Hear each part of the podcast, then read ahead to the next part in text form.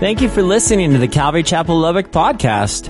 Our mission of teaching people to love God by showing them how much He loves us starts right now.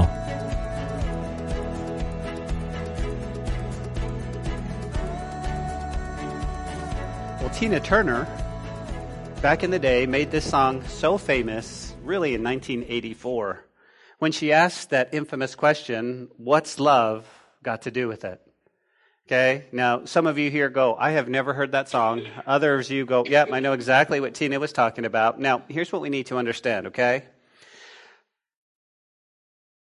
Now, I know that Tina was asking this question for a different reason than you and I will be focusing today. You go, what do you mean? Well, if you listen closely to the lyrics, Tina actually, well, she sort of downplays the significance of love. As a matter of fact, if you listen to the lyrics, she actually says that love is a second hand emotion. And then she goes on to say that it's a sweet old fashioned notion. And I think Tina, if you listen to the song, was right in one sense. The way love today is so flippantly used in our society that it really could be categorized as a simply a second hand emotion.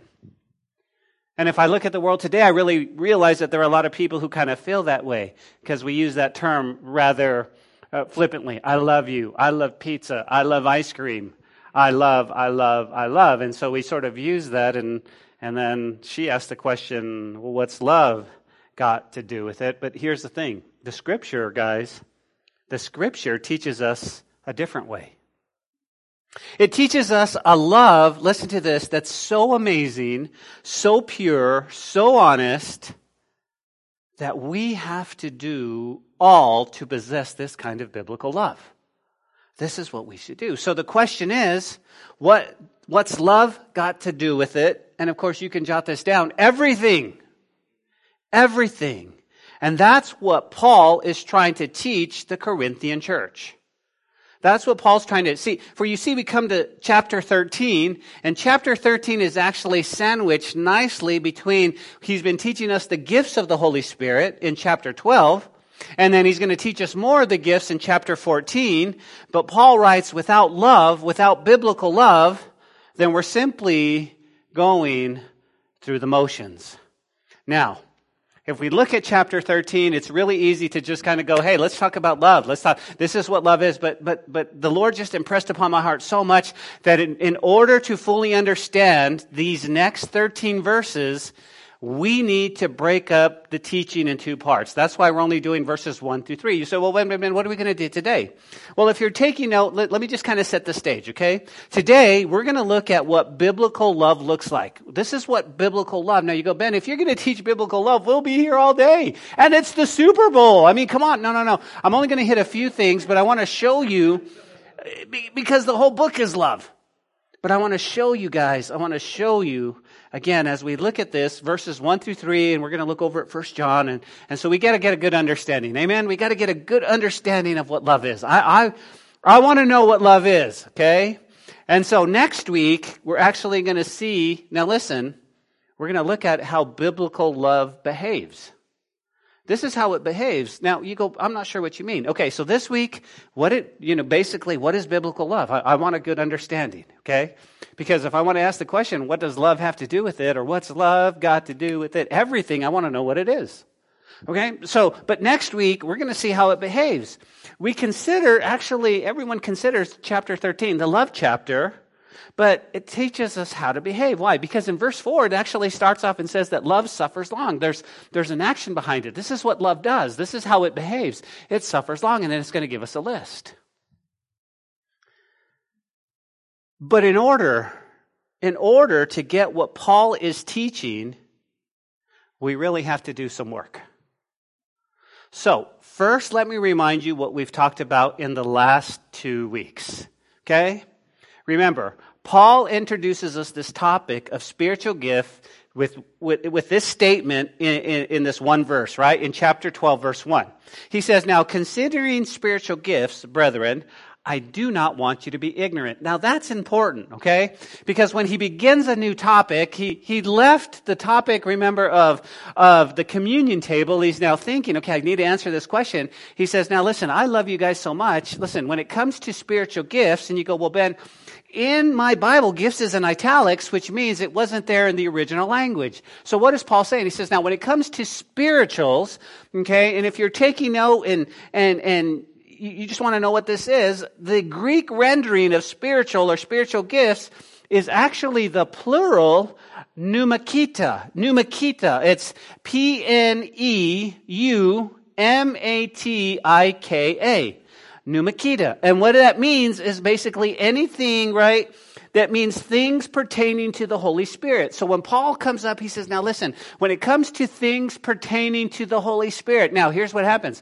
We have a group of people go, oh, time out, time out. Well, I don't, man, I've seen, I've seen some crazy stuff on TV with the Holy Spirit or what they claim the Holy Spirit. Other people run over here and say, no, no, no, no, no, we don't, we, we, we don't understand them, so we don't want to do them. But Paul says, no, no, no. Here's the one thing, Corinthian church. I don't want you to be ignorant. I don't want you to be unaware. I don't want to be unaware. I want you to know. Why? Because if you recall, the Corinthians, guys, were a very carnal, fleshly church. But they had a zeal for the gifts of the Spirit, and specifically the gift of tongues, of speaking in tongues. The only problem, guys, if we look back, was that they were sort of misusing, sometimes abusing that gift.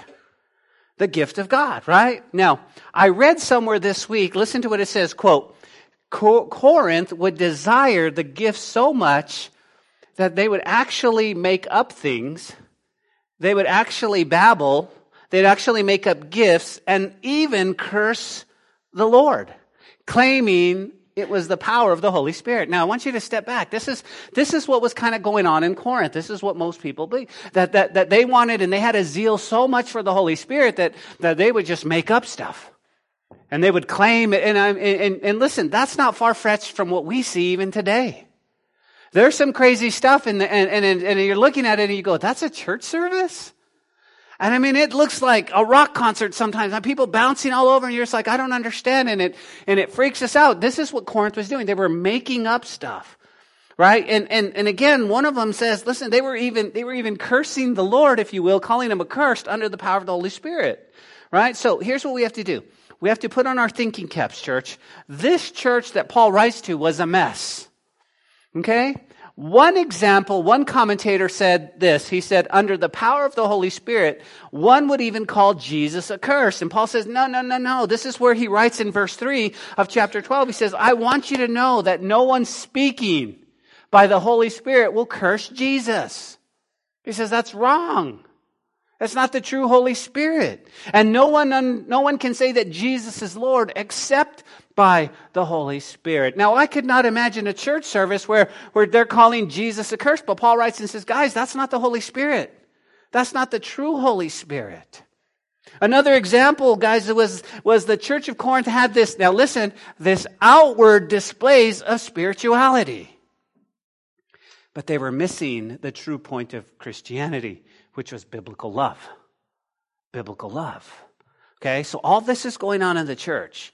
And the rest of chapter 12, Paul sought to correct this church in things pertaining to the Holy Spirit. We call them spirituals, or the writer says spiritual gifts. You go, okay, so he's going to say, let me, let me, let me correct this. Let me correct this, okay?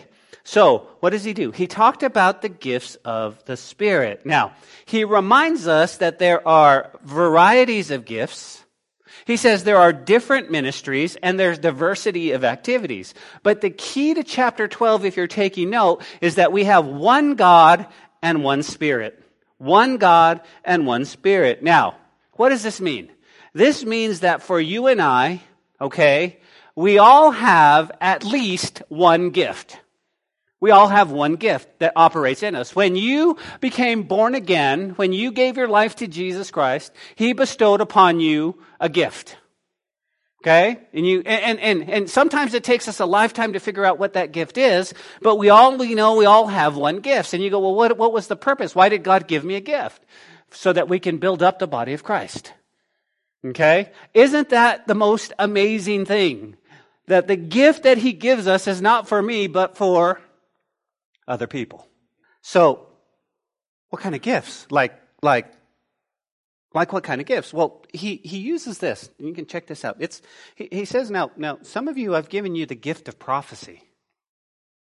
Now, you know, can we shoot straight? There are times in our lives where we go, oh, that really freaks me out, right? Because thus saith the Lord. But if we break down the word, here's what it means. It really means that you're telling forth God's word.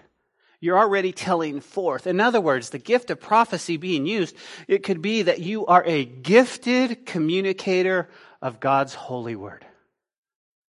And it means, man, and, and, and that gift is in operation. Wow, that God, God he's, he's given that, right? Or he says, no, the gift he gave you was the gift of administration. The gift of administration. You go, man, I just, I love organizing stuff. I love paperwork. It's just, man, I just got this gift. I just, it's just something in me. Right? And every time I mention administrations, there's nobody here that goes, amen. They're like, mm I don't want to sit behind a desk. They put me behind a desk, right? Right? They just, no. But, but God may give you that. He also gives those the gift of helps, right? A gift of helps is that, is that when you see something, you go, man, how can I help? You're just, that's in you. Okay? You're not looking and don't make eye contact. Don't, I don't want to help. Don't, that's not you, okay? If you, if you're doing that, you don't have that gift. But the gift of helps is, how can I help? What do you need? I will do everything that I can possibly do. Sometimes he gives the helps of giving, right? The, the gift of giving. It's just in you. You're just like, man, I just give, man. And, and I don't give so that, oh, let's see, if I give God 10 bucks, he's going to give me a 100, right, God? We have this deal. You just give. And you give of your time, your resources, your, your tools, and which men don't do, you know, but that's the thing. We lend our tools and we, we have a, we have a heart that gives. And we give of ourselves too. What, what do I need to do? Some of us guys, he's given us the gifts of exhortation, the gifts of encouragement. Okay, and and everywhere you get around, it's like, man, you, are seeing the positive, and you want to build people up. And even though they're at the lowest form, man, they're like they're like at the bottom of the pit. You can say, man, that's okay. God still, you have, and it's just this great, and you know it's sincere. It's not somebody who's just trying to butter you up for something. It's like, man, good, man, I know God has this. It's going to be awesome. Trust me. He's given some of you guys the gift of teaching to be able to exhort God's word through teaching. Some of us, He's given us the gift of leadership. The gift of leadership, man, taking it, taking the leadership to the next level, having the mindset of, of, of, of, of leadership. Now, here's the thing. I think leadership takes both. Like, like, listen, listen, here's the gift that God's given me. He's given me vision, okay? And so I get around my guys and I go, okay, guys, we're going over that mountain. And their question is how? And I go, I don't know. But we're going over that mountain. And it frustrates people because there's a lot of leadership that goes, I want to know how. I need to know the steps. I need to know what, do you realize this? And I'm like, I don't even think about that. I just know we're going. Who's with me? And I need to have those people to go, okay, I'm with you, but have you thought of this? Have you thought of this? Have you thought, okay, so here, yeah, let's get this obstacle out, boom. And they work hand in hand together. If we had a bunch of visionaries, we, would have a lot of vision, but nothing would get done. What we're we doing? I think we're going over that mountain. When did you try? About four years ago. There it is. Well, what are you doing? I'm waiting for somebody to move. No, you move. So leadership, you have that gift, and and these are the gifts that God bestows on us. But also, check this out. According to the text, as a fully devoted follower of Christ, we have at least one gift, but sometimes God bestows on us a gift, guys, to build up the body of Christ for such a time that's needed. In other words, there's something that God wants to do, and so at that time, He might give you, say, the gift of wisdom, right? Somebody comes and asks you a question, and you're just like, and God just, you just have this incredible gift, okay?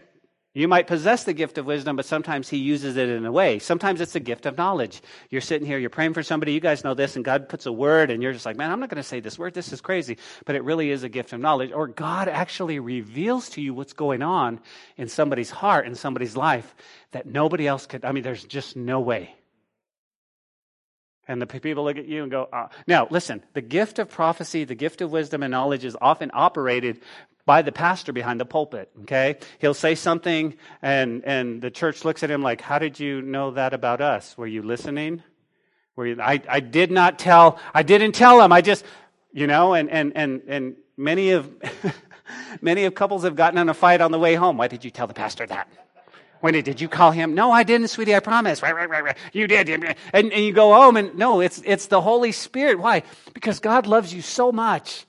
God loves you so much that he, he wants you to just to grow. And there's some areas in our lives that we have to take a right? And so, again, it might be the gift of tongues or it might be the gift of healings. We still say that. I, I wish I had that gift. Man, I'd go to UMC right now and be just, just healing people, but it's for God's glory. Now, He gives us certain other gifts, like the gift of evangelism. There's a gift, right? It's a gift. Hey, how many of you want to get saved? Boom, boom, boom, boom, boom, boom. I don't know how he did it. How did you do it? Well, it's God's gift through the power of the Holy Spirit. When I taught in Amarillo, I had somebody come up to me and goes, I don't know how you do it. And he says, Our pastor gives an invitation, but when you do it, it's just different. Oh, it's the gift of God. It's the gift of God moving through. And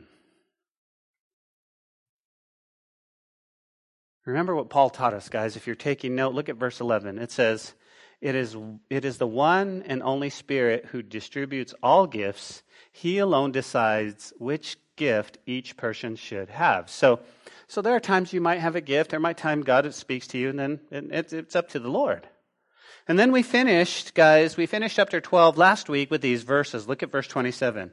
it says, Now you are the body of Christ and members individually. And God has appointed these in the church. What did he say? First apostles, second prophets, third teachers. After that, miracles, then gifts of healing, helps, administration, variety of tongues. Then he asks us a question. He says, Are all apostles? Are all prophets? Are all teachers? Are all workers of, of, of miracles? Do all have the gift of healings? Do all speak in tongues? And do all interpret? And of course we go, No, Pastor, that, that's, that's, I get it. He's, he's saying that, right? So that's what we looked at last week. But then he stops and he kind of just puts the brakes and he says this, but earnestly desire the best gifts, and yet I will show you a more excellent way. So what is Paul saying? Paul is going, hey, listen, you, look at, you look at apostles, you look at prophets, and you look at teachers, okay? These are all speaking forth God's word, okay? But then he, he comes and he says, okay, now, in that, there might be miracles, there might be healings, helps, administration, tongues, and so forth. But he says, now, that's all cool. But he says, but I want you to desire those gifts. And he says, but I'm going to show you a more excellent way. What's he saying? Okay. Well, the first thing he tells us, guys, is that we should earnestly desire the best gifts. Can I get an amen? Because the Word of God tells us that we should desire the gifts of the Spirit. We should seek out the best gifts. We are called to encourage, to edify, to build up the body of Christ. The Corinthian church guys, their problem was is they focused on the gift of tongues, but they really did it without interpretation. Okay? In verse 10 it says to the one person he gives the ability to speak in a strange language, to another he gives the ability to explain what is said, so the interpretation. Paul's argument is that without interpretation, the gift doesn't benefit anyone. And it really doesn't. If somebody were to stand up in an afterglow service, done decently and in order, based upon scripture, and start speaking in tongues, you and I would go, we have no idea what they're saying. Unless somebody can interpret that, we go, oh, amen. What did he say? I don't know. He was talking. I mean, the first time I heard it, I, I just, I didn't know what to think, man. I was like, wow. Okay, your brain tries to form what kind of language is that? I'm not sure. Was that what kind of dialect? I'm not sure what that is. And there has to be the proper interpretation. They were they were babbling. They were just trying to manifest the gifts. Okay? But Paul says to us guys to desire the best gifts in the body of Christ. You go, Ben, well, he, he mentions apostles. I don't think we have the gift of apostleship. I mean, that's sort of, you know, the apostles died out. Well, no, but but the root word is missionary, being sent out, and I think we should desire being sent out, even if it is across the street to your neighbor to invite them to dinner. Sometimes we think of missionary, I've got to get on a big airplane, I've got to cross a big body of water, and I've got to go, I've got to go. Sometimes being a missionary, guys, is to the, to, to the people at work. Sometimes being a missionary is to your next door neighbor. Sometimes being a missionary is to the young girl at the grocery store who's just lost somebody. And so we should desire that gift. Lord, help me to, to get out of my comfort zone. Well, they call it a comfort zone for a reason, because it's comfortable. Yeah, but help me get out of that comfort zone so that I can be used by you. So I can build up the body of Christ.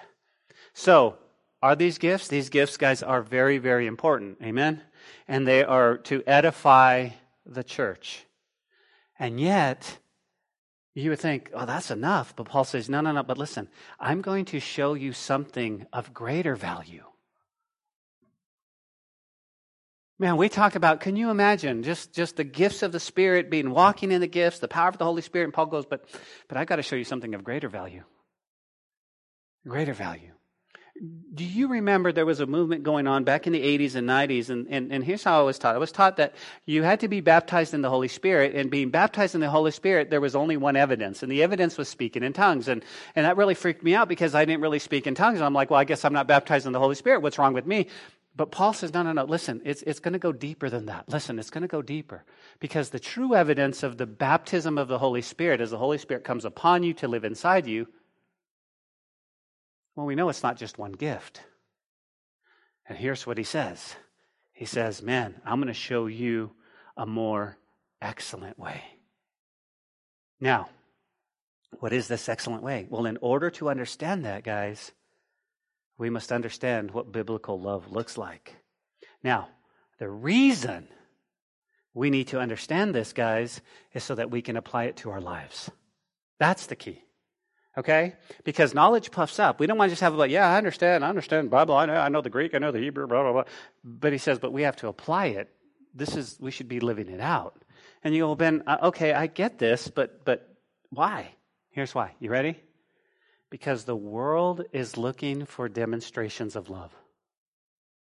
If our God is real, we must demonstrate his love in our lives. That's what the world's looking for. I was at the gym the other day, and, and introduced me to uh, a pastor who, who pastors another church, and we got to talking, all three of us and four of us, and he said, you know, and, and I think it was a Monday, and, and Natalie says, how was church yesterday? Church was good. You know, people came, people gave money. And he said, but that's not what church is all about. He said, what people want is the real move of God's Holy Spirit. They want to see God real. And again, I was just kind of taken back because isn't that the truth? Right? The world, guys, the world, even the church, they're, they're looking for a, a real demonstration of God's love. Paul's, John, Paul, he's going to tell us, guys, now, now listen, we got to chat. We, we, we got we to do some work. Because if the world is looking for the demonstrations, how is this going to happen? Well, if you're taking note, you need to jot down this question What is biblical love? What is biblical love? Well, go over to 1 John chapter 4. I'm going to show you as John writes, right? You, just got to love John. You got to love the Apostle John. Why? Because he was the dude that always had his head on Jesus' shoulder. I mean, he was always on his chest. He was the man. Listen, in, in one of John's final sermons, he was like probably about 180. No, he wasn't. I mean, he was old, right? And they bring him up to the pulpit. He could barely walk. This was his sermon. He comes up, right? This is the Apostle John, and he looks at the church, and here's his sermon. Ready? I'm going to give you all his sermon. He goes, Just love one another. And he turns around and walks away. That was his whole sermon. Just this is John. So so when we get love, we this is John. Now, you'll know who John is when you get to heaven because he'll probably be the one hugging on you. Who is this guy? It's John. I'm glad you're here. That's awesome. And then you could ask him if he was really boiled in oil and survived. I don't know. We'll just we'll ask him. First John chapter 4, notice verse 7. He says, Beloved, okay, so he's speaking to us. He says, Let us love one another. For love is of God, and everyone who love who loves is born of God and knows God. Wow, that is a strong statement. What's he saying? He says, guys, we should be loving one another. Can I get an amen? amen? Why? Okay, for love is of God, and everyone who loves is born of God and knows God.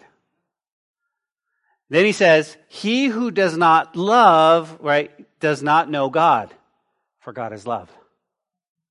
And in this, the love of God was manifested toward us that he sent his, well, his only begotten Son into the world that we might live through him. In this is love, not that we loved God, but that he loved us and sent his Son to be the propitiation for our sins. Beloved, if God so loved us, also we ought to love one another. No one has seen God at any time.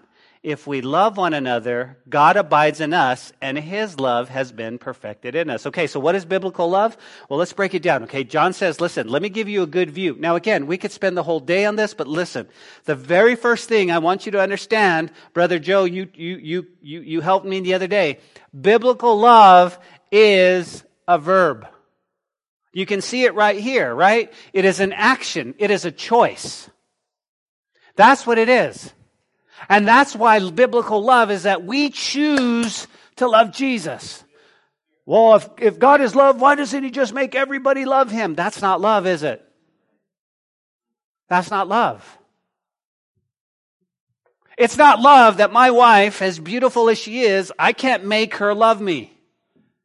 Listen, Nathalie, you're not going to eat. You're not going to drive that car. You're not going to do anything unless you love me. We can't do it, right? So, so why do we try that with God? It's a choice, it's an action. It's an action. Okay? And you go, why? Why? Well, notice what he says. He says, He who does not love, right? Who does he does who does not love does not know God. Why? He says, because God is love. Think about this. Think about what he's just saying. Man, I mean, this is this is this is heavy. Biblical love. Okay? He's telling you and I that if we don't love, I'm not sure if you know God. I, am not sure. God is love. You would, you would know. You would know. I can't think of a better example than, than uh, Jesse's mom the other night when we were visiting with her. The example is she says before she became a Christian, she looked at these little old ladies as just, ah, they were crass and hard. And then she got saved and then she loved on these little old ladies. There's, that's the, do you see? It was, there was a difference. How could one minute, one minute you're over here going, oh, these people bug me. I just don't, oh, they're always praying and uh, get these Christians. And then you go, oh, I give my life to Jesus. And all of a sudden these Christians are the most beautiful people in the world. Am I talking to anybody here? Isn't that what happens to us? The people you used to want to punch in the throat, you now want to hug. That's God. Right? And so again, think about this. God, love, we know that it's a choice. Why? Because he doesn't force himself on anyone. Those who come to him do so in a response to his love. Isn't that key? Right? The Bible says it's your kindness that leads us to repentance, O oh Lord. I'll tell you what really bugs me. I don't know if it bugs you, but have you ever sinned and God blesses you? That's worse. Like when I do something really dumb, I just, okay, God, I know I'm done. Go ahead and spank me. But then he blesses me. I was like, oh, don't bless me. God, don't do that. That's worse because it's his kindness that leads me to is what a great God we serve. The love, God, guys, shows kindness to all. So what does that mean? That God is love? Well, love is an attribute of God. Love is a core aspect of God's character, his person. God's love, there is no sense of conflict with his holiness, righteous justice, or even his wrath. Think about this. What does the Bible say? It says love is a choice. How? I know because it tells me that, that God demonstrated his love while we were yet sinners. Christ died for us. Listen, the God in heaven didn't go, hey, I love y'all. Good luck getting up here. Not for you. He goes, no, I love you and I'm going to show you by sending my son to die. That's a demonstration. So love is a verb. It's a choice. It's a choice we make every single day. You go, what else? Number two, Biblical love is not selfish, but sacrificing. Biblical love, guys, is not selfish. It says, In this, the love of God was manifest toward us, that God sent his only begotten Son into the world that we might live through him. If we're going to love, it's not selfish, it's self sacrificing. Isn't that so opposite of who we are? We want to be loved, we want to love, but we don't realize that, that for God so loved the world that He gave. He gave. So we know it's not selfish. Biblical love is not selfish, it's giving, it's sacrificing. Now, how is it a sacrifice? Well, think about this. Let's talk about in terms of giving. If you had $100,000 in the bank and somebody asked you for $500, family member comes and I know you, you know, I need $500, blah, blah, blah. You having 100,000, it's not going to be a big deal. You'll be like, oh, no problem. Here you go. It's, that's not a sacrifice, is it? But if you have $500 in the bank and somebody really needs $500, that's a sacrifice to give them.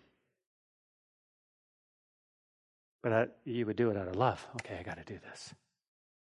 By the way, I need $500. Anybody got it? No? It's just a joke. Everybody breathe. I'm just kidding. Number three, biblical love, guys, is infectious. It's infectious. Okay? He says, Beloved, if God so loved us, can I get an amen? We also ought to love one another. It's infectious. If His love is in us and through us, that's, that's, that, that's what should be coming out. That's what should be coming out, guys. It's infectious. It's infectious we should be so in love with God that that's all that comes out of us. Like, like the flu. You know what I mean? Everybody's like, it's the flu. Get away from me. You're infected. I'm infected. I'm, right? I'm contagious. I'm contagious. How cool would that be? What's the matter? I'm contagious. What do you got? The love of Jesus. I'm contagious. Why? It should be infectious. We cannot, guys, I mean, listen, listen, I mean, how infectious can we be if we are a Christian Eeyore? Right? I don't I mean I mean, you know, all the friends still want to hang out with Eeyore, right? They still do, but he's not he's not the funnest guy in the bunch. You know who's infectious?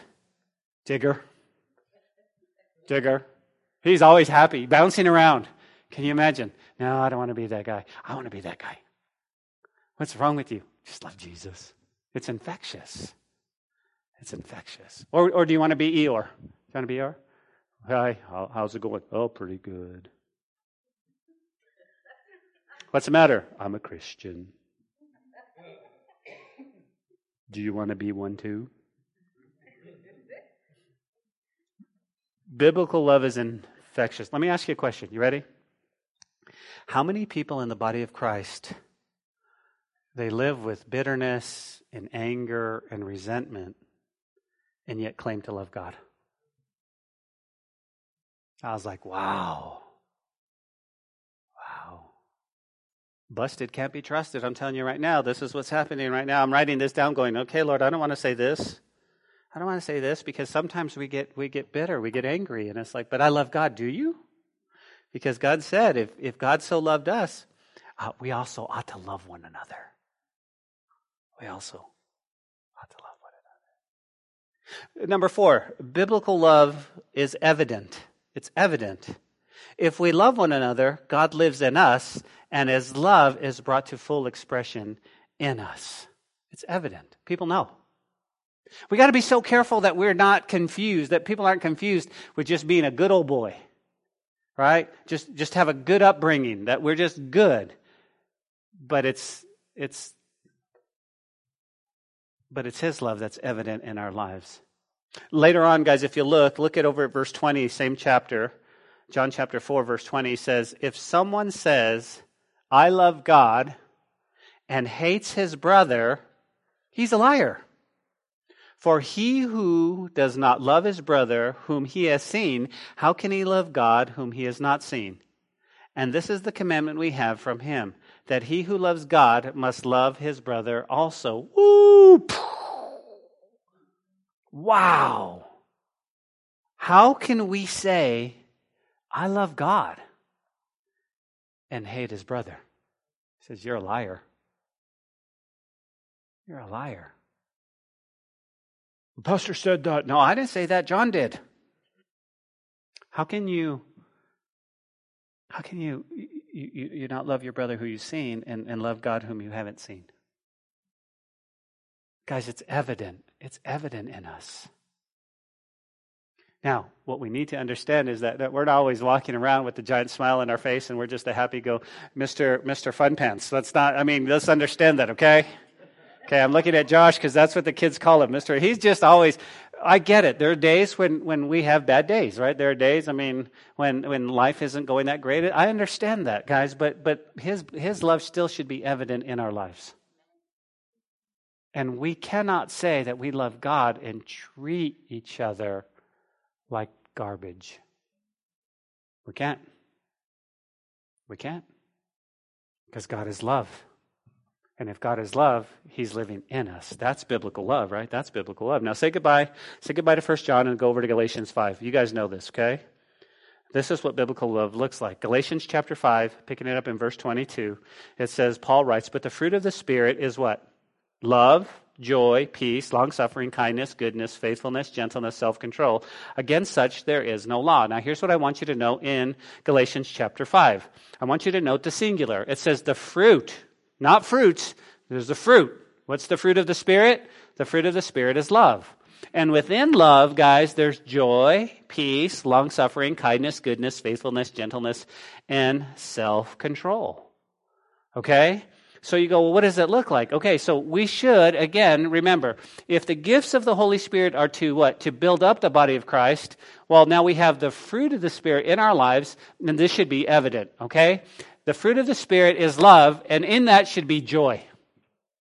I got joy, joy, joy, joy down in my heart. Down in my heart, right? That's, that's joy. We should have that. He says, but, but another fruit of the Spirit is peace. Do you have peace in your heart? Do you have peace in your home? That's a fruit of the Spirit. Is there peace? What's the opposite of peace? Probably strife. Probably just all of that, right? This is, this is something that, now picture yourself a big old tree and you're going to bear fruit, right? And you're going to bear fruit. And now, oh, there's some love. There's some love. There's some joy right? And, and, and somebody's going to pick out go, man, listen, I, I've noticed that you've gone through a lot of stuff, but you've got this peace I don't understand. Well, it's the fruit of the Spirit in me. You go, what else? Well, another, another one, guys, check, check this out. Long suffering or patience. I didn't get an amen on that, right? Patience is one of the hardest things. Lord, give me patience, please. I'm going to kill them. Wait, well, it's a fruit of the Spirit. It's patience. Be patient, right? Have patience have patience. Don't be in such a hurry. When you get impatient, right? I mean, just, we, we got to have patience, like long suffering. Kindness. Kindness. We're not kind. We got to be kind. How about goodness? How about faithfulness? Are you gentle? Are you gentle? And, and, and, again, think about this. This is, this is what biblical love looks like. It's the fruit of the Spirit manifesting in us. We know what it is. Here it comes through. And now we see. Now, here's what the Lord said, okay? Here's what the Lord said. I want to remind you what Jesus taught himself. In John chapter 13, verse 35, it says, By all, by this, all will know that you are my disciples if you have love one for another. Now, notice he didn't say, if you know all the scriptures. People will know my disciples if you have a great memory, if you just have memory verse. People will know you're my disciples. People know my disciples by how you dress, if you wear cowboy boots or not. People will know you're my disciples by the theology degree you have. People will know you're my. No, guys, listen. He says it really. He says, people will know that you're much more than a Christian, that you're my disciple by the love you have one for another. One for another. Love is hard, isn't it? It's easy to love those that are easy, but sometimes God will bring somebody who's hard to love. Hard to love. He'll put them in your life. And you're going, man, they're in my life. I don't, I just, ugh. God, what are you trying to teach me? I want you to love. This person is just hard to love. Am I talking to anybody? Do you know what I'm talking about? God will bring somebody in your life that you go, this is hard to love. And he's going, but you gotta love, you gotta love. Because people will know you're my disciples by the love. So here's the thing. If you go, I want to learn biblical love. Don't be surprised if tomorrow God brings somebody to your job Here's your new coworker. Oh, I'll tell you what, I never had that happen to me. When I was in Missouri, I remember God brought another delivery guy that I really wanted to love. One of us was going to get out of the truck alive. I'm telling you, not two of us. I am no, I'm not kidding. You know that one person that just rubs you. Oh, everybody else is running this way. He decides to run this way. You just know. You're just like, oh. What did God do? He taught me to love. Because people will know, guys, that we're His disciples by the love we have one for another. You know what that means? Listen, it doesn't just love the lovables, it's loving the unlovables. It's loving the down and outers. It's loving the messed ups, the crazies, the strangies. You guys know what I'm talking about? What would our, what would our lives look like if we purpose to love who God brings to us? Well, with that as our intro, we got three verses, so we're going to move pretty fast, okay? Let's jump into our text. Verse 1 of chapter 13. Though I speak with tongues of men and angels, but not have love, I have become what? a sounding brass or clanging cymbals. Guys, look at the first thing he says. The Greek here is glossia and it means languages. And he says that I speak of, when I speak of languages of men and of angels, he says, I can speak that. And, and, and here's the thing. Listen, if, if I do that, right, and I don't have love, I sound like this. How about that? That's what, it, this is what it sounds like. When, when, when I want to speak and basically, and I have love, it's like, that's not fun. Sister Lisa went, because it's a no. Yeah, exactly. Guys, if I'm if I if I'm doing remember the Corinthian church, if if you're speaking in tongues and and and you guys don't have any love, listen, I'm showing you a better way. Then may your sound like a brass cymbal. Why? Well, think about languages for a second, right? Languages can do what? It can edify, encourage, communicate the things of God. Uh, according to the text, the heavenly language edifies us, but without biblical love, it's simply noise. It's simply noise. See, love has to be what? Evident, infectious, self sacrificing. Well, what, what's the term that Paul uses? Well, if you're taking note, I find it interesting because he says, though I speak with tongues of men and angels, but not have love. Now, there's different kinds of love, right? But Paul employs the term agape agape, that self sacrificing love. He doesn't use the term phileo or eros or any of those other ones, right? He says, This is agape. This is life changing. He says, Without it, he says, Man, I am like that brass. I'm like clang, clang. Verse 2 Although I have the gift of prophecy and understand all mysteries and all knowledge, and though I have all faith so that I could remove mountains, but I have not love, he says, I am nothing. Remember, prophecy is God talking to man. And even if I am the world's greatest communicator speaking God's world, here's what he says If I don't have love, I am nothing. Notice, he says, If I understand all mysteries, can you imagine? Come speak to me. I can tell you everything there is to know. If I had all knowledge, I can tell you, right? Nobody has that. If he said, If I had faith, now, it says to move mountains, but we don't have any mountains in Lubbock, so I don't know how to reference that, you know. But if you had, if, if you went somewhere where there's mountains and you had faith, he said to that mountain, be gone. He said, if you had all that, he says, but here's the thing, guys. he says, but if you don't have love, he says, you're nothing. You're nothing. Here's the bottom line. You ready? People don't care how much you know until they know how much you care. We could, you know, you can have the best, you could be the best communicator of God's word. You can be the most eloquent. Every word could be precise and on pause and, and so forth.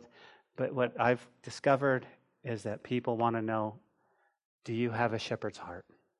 Do you care? Do you have love?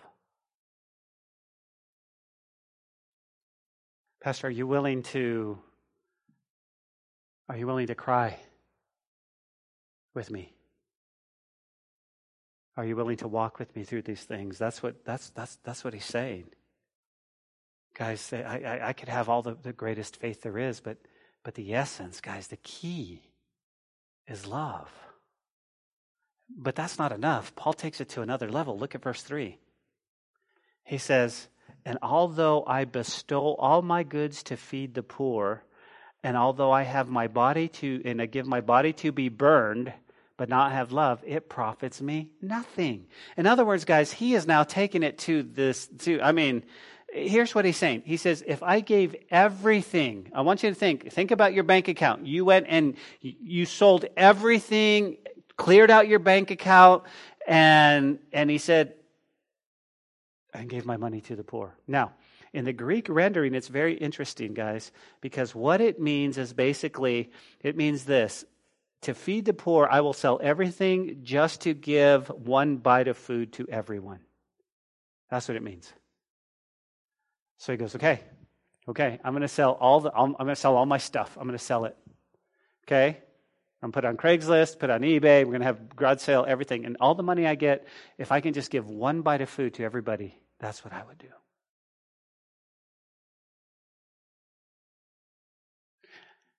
If I burn my body, if I sacrificed myself, that's what he says, guys. If I give my body to be burned and still not be hurt, is really what he's saying. He says, but, but I don't love you. He says, then it profits me nothing. It profits me nothing. If I give my body in a self sacrificing way and I don't have, and I don't love others, he says, then, then I gain nothing. I gain nothing. I'm starting to think love is key. Love is key. I think that's that's the essence of who we are, right? We asked the question at the beginning of our study, what does love have to do with it, right? What's love got to do with it? You know what Paul says? Without love, he says you're simply making noise. You are nothing and you haven't made an impact. Ooh. It's safe, it's, it's pretty safe to say that love has everything to do with it. So, where does that leave us? Well, as we close our study, where does that leave us? It leaves us is where we got to do a heart check. Okay? Lord, where, do I have this biblical love? Am I walking in it? Lord, show me. Tina saying that it was a secondhand emotion and a sweet old, uh, old fashioned notion. But Paul writes, he says, no, love is the essence of who we are. It is God and God in us. Our motivation has to be love. Biblical love, guys. Without it, we're like the Corinthians. We're making noise and we're not saying anything. Well, what should I do, Pastor? What should I take away? Here's the thing, guys. Again, we need to do spiritual inventory. We need to check is my love is my love self sacrificing? Do I love you, Jesus, so much, and do I love people that I'm willing to sacrifice what I have? Is, is my love infectious? Is it infectious? People want to be around me as if, is it, man, man, I just like hanging around you. You just,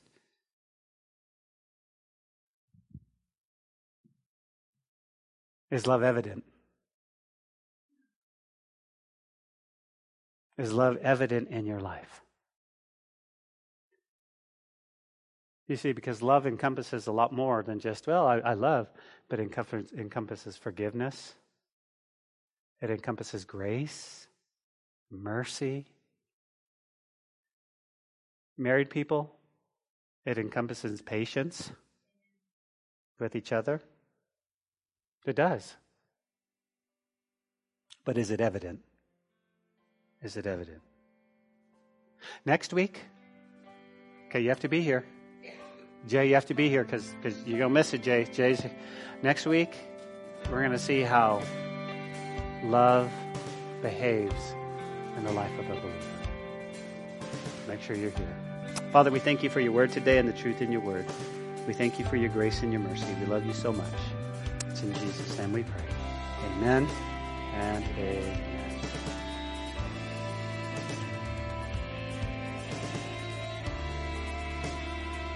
Hey, this is Pastor Josh.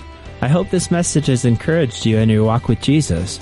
If it has, we would love to hear your story of how it has impacted you, or especially if you responded to the invitation to receive Jesus into your heart as your Lord and Savior.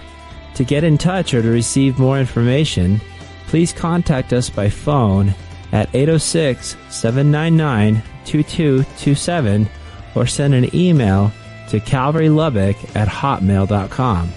Again, that phone number is 806 799 2227. Also, if you want to partner with us financially to take the gospel to West Texas and the world, please click on the donate button on calvarychapellubbock.org. Thanks for listening to the podcast. May God richly bless you.